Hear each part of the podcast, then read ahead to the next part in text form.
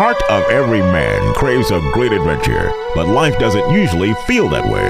Jesus speaks of narrow gates and wide roads, but the masculine journey is filled with many twists and turns. So, how do we keep from losing heart while trying to find the good way when life feels more like a losing battle than something worth dying for? Grab your gear and come on a quest with your band of brothers who will serve as the guides in what we call the masculine journey. The masculine journey starts here now. Welcome to the pre-Thanksgiving edition. We can't say an Eve, Robbie. I'd love to say an Eve, but it's just too many Eves away yet. Yeah, there's it's over a week. Yeah, but uh, we're at the pre-Thanksgiving That's true. um, masculine journey. That's what we're called. That's right. It's the pre yes. It's not over a week. It's only whatever. Yeah, six- four days. You know, it's been a confusing week. it has. You know, and that's what the holidays tend to do to us. As we approach it, it's a little confusing. But today we are not going to talk about Thanksgiving. Not yet. Not yet. No, we may next week. I don't know. You, that's a tease. We might do that. But this week we're talking about something really pretty cool. We're talking about a big picture of some sort, aren't we, Robbie? Yeah, or you could call it the larger story. Oh, that would be better. Yeah. Can you tell us a little bit about that larger story, Robbie? I can. One of the the neatest things for me, uh, the boot camps that we've done over the years, and is it it begins to give us a perspective of the masculine journey of how we fit into the picture. And my misunderstanding of the larger story was a big part of how I got oriented into you know what God was doing in my life, as uh, John Eldredge puts it so eloquently. Many men feel like they've walked into a movie 15 minutes late, and they're trying to figure out wh- what's going on. And you know, we had this clip that unfortunately we can't play the audio for. Of I think it's called Brazil or something. Yeah. This guy wakes up with his head in the refrigerator, and then you have no clue of what's going on. An army man walks through the scene. Somebody's on a radio, and and it has a lot to do with trying to figure out our life and and how we fit in, A- and the larger story, or beginning to put that into perspective, the grand narrative, is really helpful for me mm-hmm. and and and I think it has been a, one of the talks that we've done for years. And and so what John Eldredge did to kind of delineate this, since he obviously came out of the theater, was he put it into acts, and so he mm-hmm. created these four acts, and kind of instituted the larger story or God story of the Bible in these acts. And so, in Act One, which was my first mis- big misunderstanding, we most Christians believe that Act One starts in Genesis one one you know, in the beginning, God. But what's interesting is if you can actually look in the beginning of the Gospel of John, you see something else, right, Al? You see John 1 1, where it says, In the beginning was the Word, and the Word was God, and the Word was with God. And so you get this picture of a fellowship and a logos, as you say. Yeah, and th- this is one of those things that haunted me for a long time was that I didn't understand why they chose the word word to describe Jesus. And so for many years I was looking this up. This is just one of those things that felt out of place. And I, I finally found that in Greek and Hebrew linguistics, there is a use for the word in the same sentence with the deity.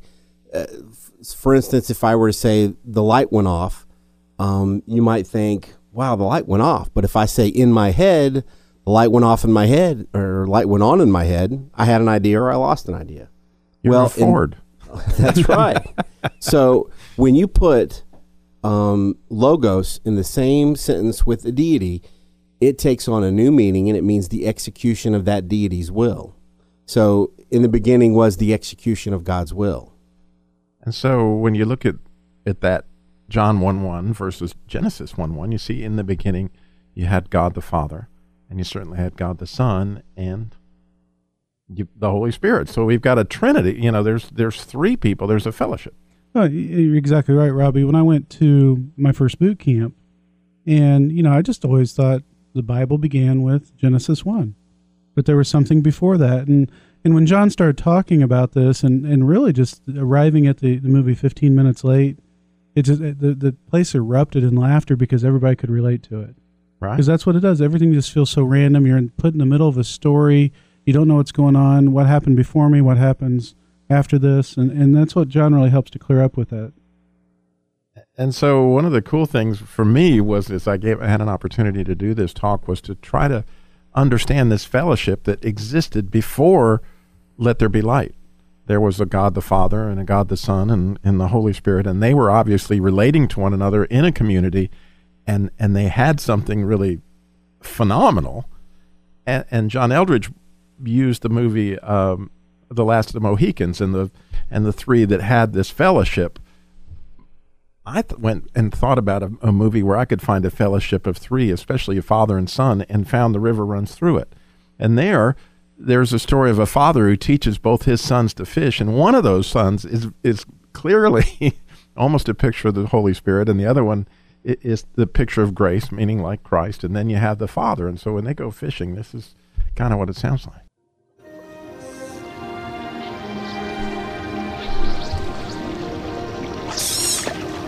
I then saw something remarkable.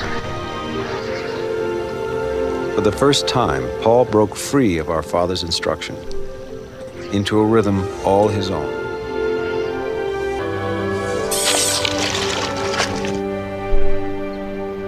Okay. I'd say the Lord has blessed us all today. It's just that He's been particularly good to me.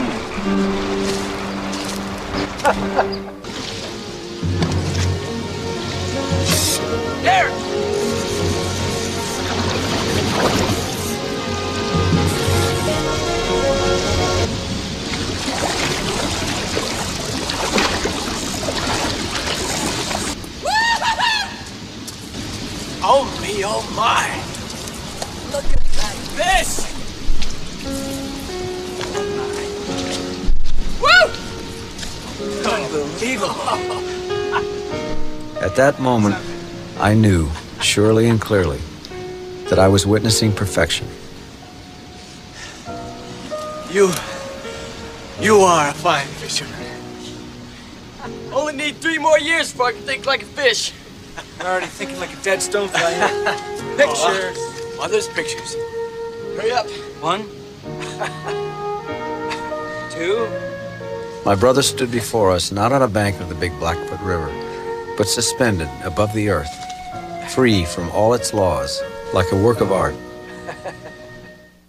So, uh, my father took me fishing when I was young. We lived, we grew up in Colorado, and uh, some of my favorite memories of my father were on a trout stream. And so, when I saw this movie, it was obviously a picture of the relationship between a father and son that was really spectacular, and to have three like that, and it, was something that I could see that I, I went, wow, wow. Before we ever existed, there was this Trinity, this Father, Son, and Holy Spirit. They had an experience like that, father and son fishing. And, and, and Al, you and I got to go fishing. It wasn't, what, a couple, three years ago. And you know the fellowship I'm talking about. Oh, there's nothing like being on a river with a friend, just walking. You know, catching the fish is great, but when you look at the beauty and the majesty all around you, and know that you're here for just that moment, for that purpose, and you're with somebody, it's it's a it's an amazing feeling. Although it would have been nicer to catch a big fish. Now I'm blushing when you talk about me that way. Thank you. You were the little fish, the one we threw back. As I listened to that clip, Robbie, the, the thing that I loved was the playfulness. Right. You know, the father saying, you know, we've been blessed, but, you know, I've been blessed more. You know, just the, the relationship of how deep that has to be to, to have that playfulness and not have it be misinterpreted, misunderstood, but just for the joy that it is of being in fellowship. Right. And the phenomenal thing there is that here was God before there was light, where he had the Father, Son. They had this fellowship and they wanted more. And so they began to create. and so something else went on before Genesis 1 1. And uh, like so many movies or acts, you know, there, there's uh, the villain enters the scene. Mm-hmm. And so we have this picture of who we know to be our enemy, Satan, who saw and, and wanted that power. And we, we got this clip um, that, that I feel like is a good way of illustrating that. Yeah, it definitely shows Satan's heart towards God's other creation, us. Right. From now on, we are enemies. You and I.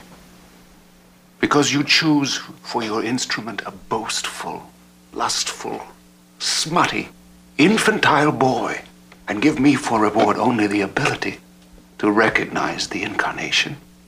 Because you are unjust, unfair, unkind, I will block you. I swear it.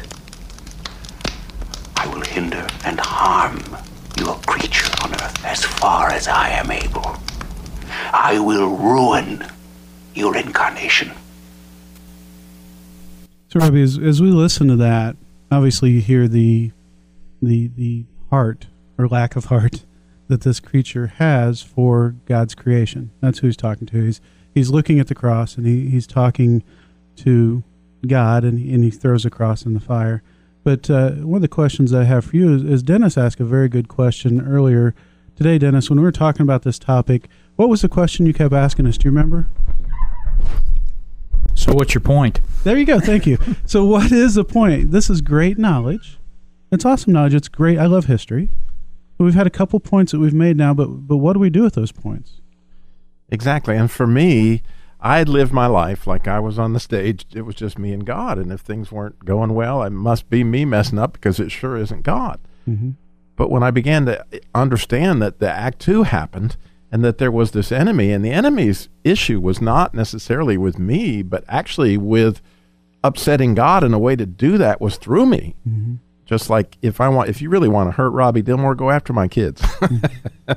and so, you know, this is this is what Satan is doing, Mm-hmm. and and he is definitely a big part of this to play. And understanding that larger story of where I fit in to a great deal has to do with this idea of an enemy. And these things, I like the way John Eldredge puts this. This is epic. This is huge. When they talk about an angel, you know what happens when an angel shows up on the scene, Sam, most of the time. They fall to their knees, and he says, "Get up, I won't hurt you." Basically, is what he says. I mean, they're The Sam paraphrase. One awesome f- creature that mm-hmm. you know one of them can kill 10,000 you know or the one that you know was over Jerusalem that David saw with the sword. Gigantic epic creatures meaning that there's a big battle. So when they say God's a warrior and he's taking on these fallen angels it's huge. It's gigantic. Yeah, he didn't. He didn't create the angel that we often think of, right? He created because he knew that there was a war, right? And there was a war in heaven. When we come back, we're going to talk about why are those important to us as men. What can we take from that? What's God trying to teach us in it? We're going to talk about the other two acts. You got to stay tuned because when we enter the story and so much more, go to masculinejourneyradio.org for more information to get past podcasts or to kind of touch base with us and tell us how you're doing.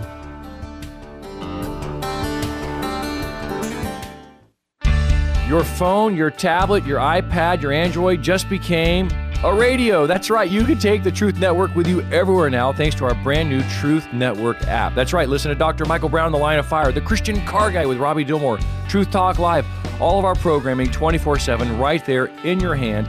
Perhaps you're out of range of your radio or traveling in a busy airport, you can plug into the Truth Network. Just go to truthnetwork.com to download the new free app. That's truthnetwork.com. Daddy, when are you coming home? It can be difficult being a service member called for duty.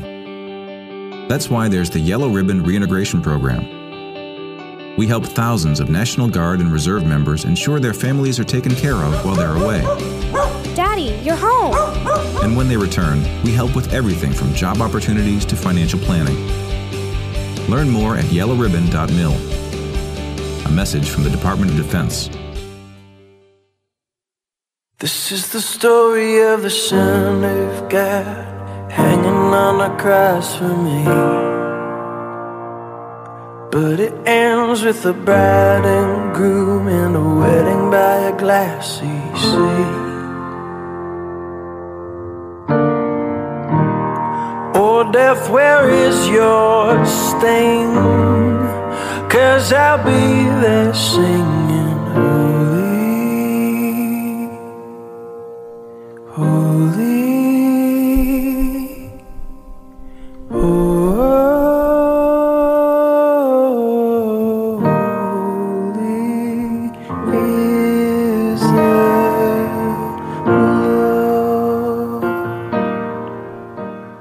now, Sam, that that speaks to me Yeah. right there. Just hearing those words and that and that melody. I'm not sure who that is, I will remember it before the end of the show. Yeah. I can't remember right now. but see, just hearing that 20 seconds or so, I got this mind picture of what heaven would be like.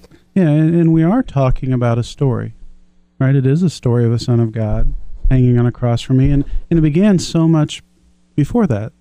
You know, the, it began before we entered the stories we talked about in the last segment. There were two other acts before where we live today. And Robbie, real quickly, what were those two other acts that, if people are just joining in, first of all, I want to say thank you. Secondly, why? No, I'm kidding. Please go back and listen to the uh, the show on podcast. I think you're going to enjoy a lot of the stuff that we've been talking about because it's it's something that really helps you understand where we are today and where we're going to be in the future. Yeah, so Act One is from John one, which is in the beginning was God, and it's talking about Act One as the Trinity. You had the Father, the Son, the Holy Spirit, unique community that was in existence that was looking for something more. So they began the process of creation. And then Act Two, you know, they created the angels, and there's a lot going on. It's very epic. These things are gigantic and huge and scary for us. Not the cherub that we normally see or the little Valentine angel, but these very powerful beings, one of which falls, which is Satan, which we know from Ezekiel was, you know, certainly thinking that he could take the place of God. And so mm-hmm. all this stuff happens before Genesis 1 1, which is now we're going to create light. And now we're going to begin the, the, the, the, the process of Act 3, which is creation.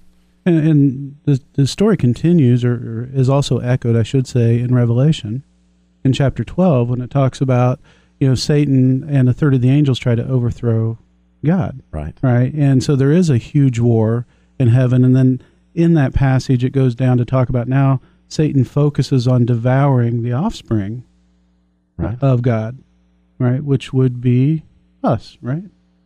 Specific, specifically Jesus at the time. And he went after Jesus in a, in a way when Jesus was born. But yet, we are still also God's offspring. He created us. And so Satan comes after us, as you were talking about earlier, because he can't really get at God. Right. And he, he uh, at this point, God is creating and and this crescendo of creation you know begins with light and water and separation and all this stuff then you begin the seas and then the animals and the fish come first and the next thing you know he's getting better and better and better and he finishes up with his own image w- which has got to be a bitter pill for satan which is you know here comes god here comes man in his own image. But the crescendo is woman which is mm-hmm. the last thing he creates which is you know the the beauty. And that that aspect really gets to Satan because she's taking on the you know Satan was the most beautiful angel. Well now here's the most beautiful creation that God's made in woman. And so who does he go after in Eve? And there we see the fall. Right. And we see Satan doing exactly what with you know and that clip I don't think we even said was from the movie Amadeus mm-hmm. and the guy that was so jealous that he was going to destroy Amadeus who was so gifted that was God's creation and that's what Satan did with Eve. And so here we find ourselves fallen and in need of a savior. Absolutely. And one of the other things that, that God did to, it, that Satan couldn't do, Eve can create life with her body. Right. right? And, and, so God gives her this other special thing that's even more so than, than what we can ever find in Scripture that, that Satan ha- doesn't have the power to create beings. Right. And but yet God gives through his grace woman the ability to carry that in her body and, and to produce that. Yeah, and it's it. So you can see clearly from my standpoint as I began to walk in this message and understand a little bit what how the Bible's narrative affects me personally, that there is a story taking place on the stage. And my part in it, you know, I was no part of Act One, I was no part of Act Two. So now I've come into a situation where Satan is out to discredit God. And he's going to do that through me. And by understanding what Satan is actually up to, it helps me find my place in the story and see that I do have an enemy and I do have a role in this of of spiritual warfare and looking for the glory of other people because you know Satan's going to do everything he can to push that down in anybody he sees. But Robbie, uh, you know, if, if I'm sitting out there and I'm listening and I challenge you back of really what what does a individual matter? I mean, there, there's millions of people on the earth. What does an individual matter if they don't enter into their role? Well, George MacDonald did this so wonderfully. Actually, Dr. Michael Brown did as well. He he pointed it out as sort of like a symphony, and that you got some people over there that are in the cello section, and you got people over here that are in the violin section, and you got people over there that are in the trombone section. And each one has their very unique message that God put on them, that His image that they uniquely bear. And unfortunately, if they don't reflect that part of God's image, nobody else can. And so the orchestra that's playing, there's diminishment. You don't have all the instruments unless everybody plays their part. And, and so as we find glory, God's vision, vi- image being reflected in any particular person, in Al, in, in Vinny, or whatever, here's this phenomenal symphony Mm-hmm. that we can have so many harmonies, so many different things if everybody could play their part. So how cool is it that we're out there looking for that person's role in the story and the part of what the show is? If we don't take our place in, in the story, there's a void, is what you're saying, and that cannot be filled. Right? That if you're thinking of a football team, right? I'm into football still right now, but Sure. not fantasy football. I'm losing, but still, in, in the football, if there's a void and there's not a player there, it's not going to work. Right? And, and yet we're such a much bigger team with such more of a battle going on than that, but yet we don't understand that the importance of every single individual's role. So you're saying this is a team effort and we can't do it alone? We can't win the game alone? Is that what you're saying? Well, I'm saying that you know part of that that, that beginning, right in the beginning, in, in um, John was the, the realization that there was community. We were born out of community, right? We we came from community with a desire for community. So can we take it on ourselves? No, not long term. Right? Could we have to walk in the desert for a while by ourselves? Absolutely. But we are made and our hearts are wired for community and to fight alongside others against the, the, the enemy. You know, Vince Lombardi had a quote that you just reminded me of. He said, "Football's the only battle or the only game where you have to win tw- uh, eleven individual battles in order for a team to be victorious on every play." Mhm. So, if you look at that in community, we all have battles, but we still function as a team. Yeah, and Sometimes we function better than other times. absolutely. One of the questions Robbie would have though, but God's already won this war, right? So why I mean, fight? That's the neat thing. A- and that's the other part of the larger story that honestly I th- I certainly had a lot of misunderstandings about. Uh, You know, we sing the song, and John Eldredge put it, we've been here 10,000 years, you know, in the song, you know, Amazing Grace, a lot of us think, wow, we're praising God. That sounds like it's going to be really boring, and we don't have a picture of what God is going to really make all things new. And so when I saw the end of this, the movie Les Miserables, and I saw all the characters who had died throughout the play coming back for this gigantic reunion, it, it spoke to me of a little bit of it's going to be reunited with Christ, but also reunited with all these people that had played their roles throughout the story. in freedom in the garden of the Lord. We will walk behind the plowshare. We will put away the sword. The chain will be broken and all men will have their reward.